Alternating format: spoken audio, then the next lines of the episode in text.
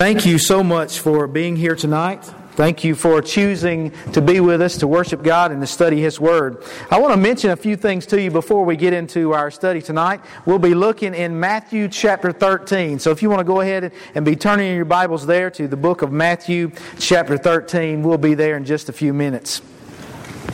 We had a, a meeting of some that were able to be here today, this afternoon at 5, for uh, a mission trip that we're looking at doing for our fifth grade and down and, and families. We're going to be, uh, it's been announced Chattanooga, but some of that has changed for various reasons. Uh, now we're going to be going to Child Haven Children's Home in Cullman, Alabama, uh, July the 14th through the 16th. So if, uh, if you have children or grandchildren in that age range and you'd be interested in being a part of this, please let me know so that we can make sure you're aware of the details of that mission mission trip and be praying for that as well. Uh, also, those that will be are away this week in Ohio, continue to pray for them.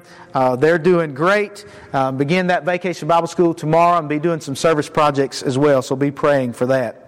Also, don't forget, tomorrow at 11 a.m. Uh, over at the Old City Park, we'll be continuing our outreach feeding program. Uh, so that'll take place tomorrow and Wednesday. So if you can help with that uh, at 11 a.m. on Monday and Wednesday, we sure would appreciate that. All right, Brother Nikki, let's look at that next slide. Maybe you've seen this commercial. This Credit Karma commercial where this girl shows off her tattoo of her uh, credit score, and her friend says to her, You know these change, don't you? And the girl looks at her and is like, What? Tattoos don't change. And our friend says, No, your credit score. And then they go on and talk about your credit score. And as I thought about that commercial, I thought about Matthew chapter 13. And instead of thinking about our credit score, I started asking myself the question wonder what my spiritual score would be. And so tonight I want us to look at this parable of the sower in a different light than we normally look at it. We normally look at it as, well, that's talking about us going out and sowing the seed and, and how that falls among these hearts. And that is true. But tonight I want us to think about what soul, what soil represents my heart. In Jesus' day, a parable was literally a statement or a story thrown alongside a spiritual meaning. Maybe you've heard the phrase, and we've used it before, an earthly story with a spiritual or a heavenly meaning. And so that's what parables were. And Jesus tells this, this parable of this farmer, of this sower, and he throws alongside of it a spiritual meaning. And so I want us to think about as we look at these different soils, and here's what we're going to do. We're going to look at Matthew chapter 13. We're going to look at verses 1 through 9, and we'll look at each soil and what heart it represents, and then look over in verses 18 and following and see Jesus' explanation. And then ask ourselves the question do I fit here? Do I fit there? What makes that soil that way? And if that's where I'm at, where I'm at, then hopefully we can figure out how to get from that point. Let's begin looking at the first soil. Verse chapter 13 verse 1. On the same day Jesus went out of the house and sat by the sea, and a great multitudes were gathered together to him, so that he got into the boat and sat, and the whole multitude stood on the shore. Then he spoke many things to them in parables, saying, Behold, a sower went out to sow. Now, you can look up on the internet and you might find various uh, pictures of people sowing. But this picture right here is one that I kind of imagine how a sower or a farmer might be in that day and time. And they are just going out and, and they have the, the seed in, in this um, material and they're throwing it out among all the different types of soil. And, and, I hope that as we look at some of these pictures and think about some of these soils, we can imagine in our mind how the soil must have been there in Jesus' day. So there's a sower. And chapter, uh, verse 4 And as he sowed, some seed fell by the wayside, and the birds came and devoured them. This is the wayside soil. Or some people might consider it the wayward heart, or the hard heart. In Jesus' day, there were fields. And these fields were a bit different than our fields today. For they would have these paths along there that would be, uh, it would be obvious it was a path. It would be trampled down. And why, why do you think it would be that way? Well, right, you're right. Because people would walk over that path over and over and over and over again. And so it would be beat down. I'm reminded, I think about uh, when I was at Freed Hardeman. When I was at Freed Hardeman, uh, a lot of those buildings that are there now were not there. And so those of us that were up on the upper end in Farrow Hall, there was a field, and we had a path from behind the Bible building all the way up to Farrow. Now it's walkways, but at that time it was just a path. And why was it a path? Because students male students. No girls went on that side of the hill, by the way. So us males, we would, we are guys, we would walk up that same path all the time, and it was worn out because we walk there over and over again. Jesus would say in Matthew chapter 5 and verse 13, You are the salt of the earth. But if the salt loses its flavor, how shall it be seasoned? It is then good for nothing but to be thrown out and trampled underfoot by men. And so Jesus reminds us there that we need to give salt, give flavor to those around us, to our life. If not, then we're no good other than be trampled underfoot by men. The result of seed being sown on this type of soil is that the birds, then, Jesus says, would come in and eat the seed. Seed could not grow there. And look over in chapter 13 and verse 19. Therefore, hear the parable of the sower. When anyone hears the word of the kingdom and does not understand it, then the wicked one comes and snatches away what was sown in his heart. This is he who receives seed by the wayside. This is the heart who hears the word of God but doesn't understand it because of the hardness of his heart. I think of people like Pharaoh, and I know that's a, a, a, little different situation and there's some different details there, but he didn't want to hear about God and God's people. He didn't want to listen to Moses and Aaron because his heart was hard. And let's think about this, this heart, uh, why this heart might be so hard. Maybe it's been trampled on by different people over time. And it's become hardened and it doesn't see the need to care anymore. Do you know people like that? Do you know people that's been run over so much that their heart is hard because of the way people have, treat, have treated them? Maybe it has been, this heart has been trampled down by indifference. Just don't care anymore. We've gotten to the point we just don't care. It could also be hardened by the deceitfulness of sin. Sin, the more we're involved in it, it can trample down our heart and make it harden. Hebrews chapter 3 and verse 13. Lest any of you be hardened through the deceitfulness of sin. The wicked one, that is the devil, comes in and snatches away what was sown in this heart. He fills the mind with hard-hearted, hard-heartedness with many other thoughts and distracts them from the word. Many times we might say today, well, I'm just, I'm just too busy. I just have so many things going on. And, and those people with that kind of heart, that kind of soil, they, they say those kind of things. And they, uh, it's easily to be distracted. Satan does not want anyone to hear the word and believe it. The Hebrew writer would say, Today, if you will hear his voice, do not harden your hearts gives us the idea that there's a choice, doesn't it? James would say this way to the heart, this to the hard-hearted. Receive with meekness the implanted word which is able to save your souls. So what kind of condition is your heart in today? Might it be in this wayside soil that is hardened? If so, let Jesus soften your heart today. Then notice the second soul that he talks about in verses 5 and 6. Some fell on stony places where they did not have much earth and did not immediately uh, spring up because they had no depth of earth. But when the sun was up, they were scorched, and because they had no root, they withered away. Jesus would call this the rocky soil, or we might call it the shallow heart. Soil is found around many stones where Jesus would walk. Uh, it, it might look like um, uh, rocks around, and then there'll be a little bit of vegetation. The seed was sown or sown on this ground, Jesus said, sprang up immediately because it had no depth of earth. It was shallow. The seed could penetrate this soil. It had the appearance of good soil, but it lacked depth and moisture. Uh, we read about in Luke chapter 8 and verse 6. Therefore, when the sun came out, it scorched the plants and it withered away. The rocky soul depicts the shallow minded, superficial heart. Jesus gives the explanation of this in chapter 20, or verse 20 and 21. But he who received the seed on stony places, this is he who hears the word and immediately receives it with joy.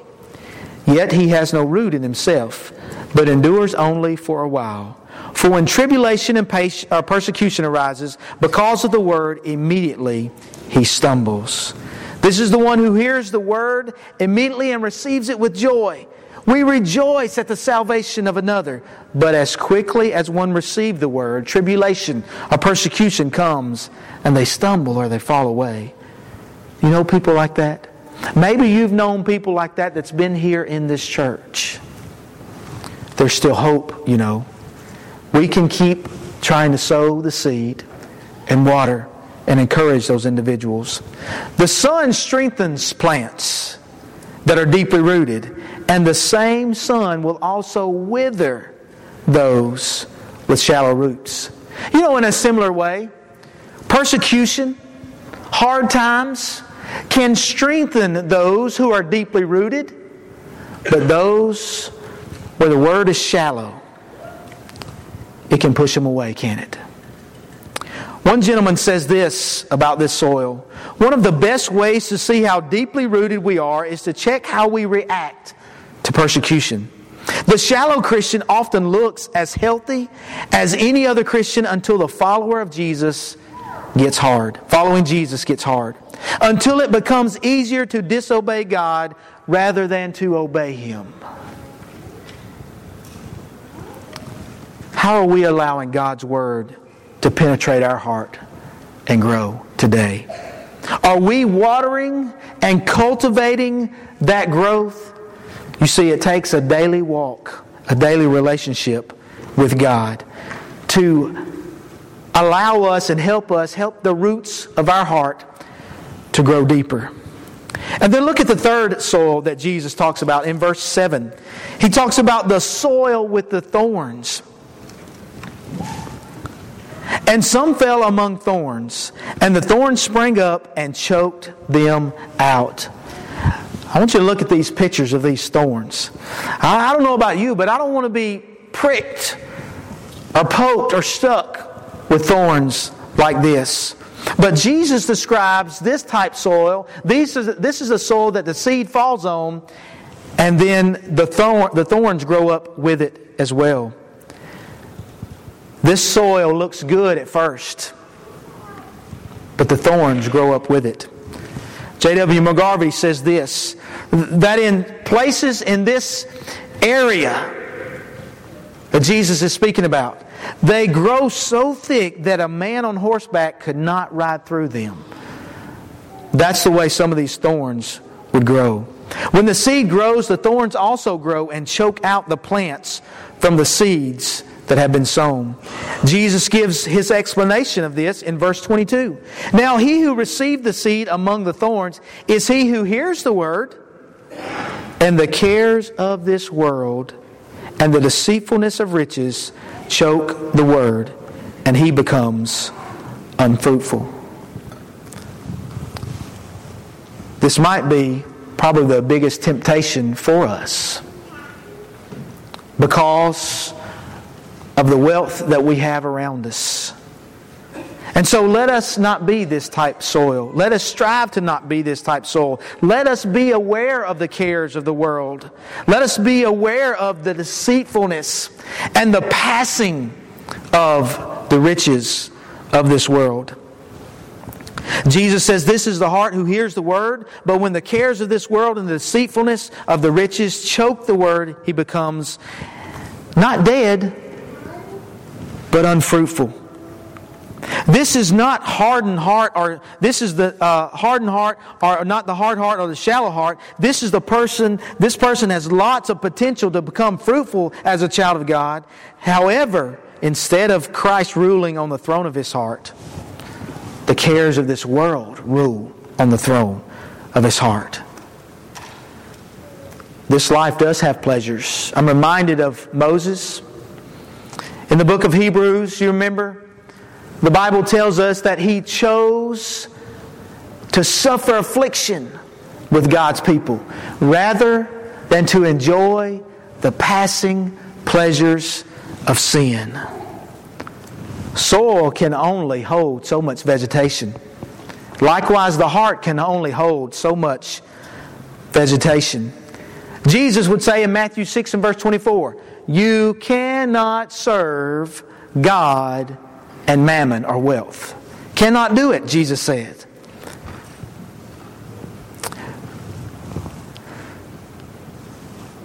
Are we letting insignificant things distract us? If we are, that's exactly what Satan wants. Satan wants us to believe that we're okay if we're in that condition. Remember how Jesus said to Martha in Luke chapter 10, You are worried and bothered about so many things. And Mary has that one thing, and, and that's me, and she's here and she's spending time with me. Paul would say in Colossians chapter 3 and verse 23, and whatever you do, do it heartily. Why? Because you're doing that to the Lord, not to men. Is it possible? I have to ask myself, is it possible that worldliness could be zapping our spiritual life? I have to ask myself the question is my heart divided? If so, we need to let God have our heart today. And then notice the final soil that Jesus speaks about. In verse 8, he says, But others fell on good ground and yielded a crop, some a hundredfold, some sixty, some thirty. He who has ears to hear, let him hear. This is the good soil that brings forth plentiful crops. It produces some a hundredfold, some sixty, and some thirty. This was good, rich soil. Have you ever gone down to the store and purchased that potting soil and laid it out and, and emptied it out and put it in a pot, and, and you notice how dark and rich that soil is. And when you look at that soil, you know this soil is going to produce good fruit. Or maybe you've spent time tilling up the ground, giving it fertilizer. And you look at that, that rich dirt and you pick that up and you see that rich dirt. You know this dirt is ready for growth and to produce crops. Jesus then gives this explanation in verse 23. But he who receives seed on the good ground is he who hears the word and understands it, who indeed bears fruit and produces some a hundredfold, some sixty, and some thirty. This is that honest, good heart. Jesus said, This is the heart that receives the word and understands it. The heart that receives the word and it takes root in his heart and it bears fruit as a result. The fruit that he bears can be tremendous. And it's not really about how much he bears. It's that he bears fruit. For some soil, he says, bears a hundredfold, some 60, and some 30. Each of us have different potential to bear fruit and yield different amounts of fruit. We should all ask ourselves the question Do I have this honest and good heart? Am I eager to receive the Word of God? And do I have the desire to obey God in every way and therefore share that through my life with others? That that seed that is planted in my heart might take root and it might expand and germinate in my heart and expand to others. Jesus said in Matthew chapter 7 and verse 16, You will know them by their fruits. Also in John chapter 15 and verse 8, he says, My Father is glorified by this, not that you bear much fruit, or that you bear much fruit and so prove to be my disciples. Colossians chapter 1 and verse 10, Paul would say, That you may walk worthy of the Lord, living uh, uh, fully pleasing Him, being fruitful in every good work, and increasing in the knowledge of God. One individual said to bear fruit for the Lord means that the Word has the desired outcome in our lives, that people can see the practical results of the Word in how we live. Can people see the word, result of God's Word in my life? You see, we bear fruit as our lives reflect the character of Jesus. We bear fruit as we treat people with greater kindness. We bear fruit as our love for spiritual things become apparent to our family and to those around us. We bear fruit as we share the gospel through our daily lives.